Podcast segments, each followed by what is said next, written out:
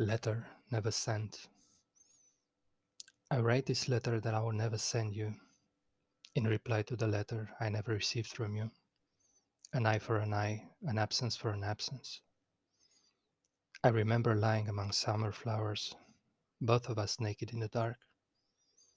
I remember walking alongside you, the forest path opening to infinity.